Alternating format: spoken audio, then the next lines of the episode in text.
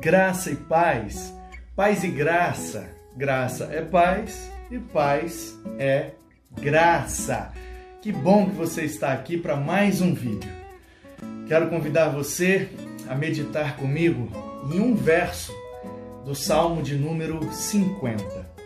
Diz assim, versículo 15: Invoca-me no dia da angústia, eu te livrarei e tu me glorificarás. No dia da angústia, invoque ao Senhor, pois ele te livrará e você o glorificará. É um verso simples, um salmo de Asaf, salmo de número 50, é muito bonito. Asaf era um homem com uma poesia robusta e bela, sensível e forte, tudo ao mesmo tempo. E nesse verso, que parece tão simples, tem três questões aqui que eu gostaria de chamar a sua atenção. Primeiro, para o mandamento de Deus: invoca-me no dia da angústia. Você está angustiado? Alguma coisa está espremendo, apertando o seu coração?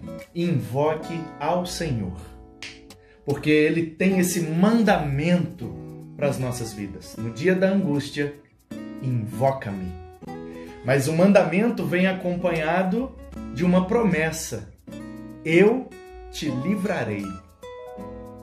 No dia da angústia, o ideal é invocarmos o Senhor, invocarmos ao Senhor, pois Ele promete nos livrar. Um mandamento, uma promessa e um resultado. Qual é o resultado? Aliás, para que serve? Qual seria o objetivo de invocarmos a Deus no dia da angústia? O verso responde para nós: Invoca-me no dia da angústia, eu te livrarei e tu me glorificarás.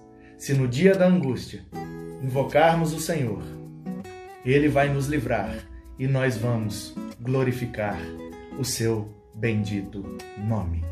O mandamento é invocar o Senhor. A promessa é o livramento que ele trará.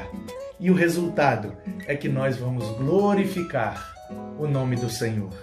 Afinal de contas, é para isso que fomos criados para glorificar o Senhor, nosso Criador. Que Ele te abençoe, em nome de Jesus. Amém!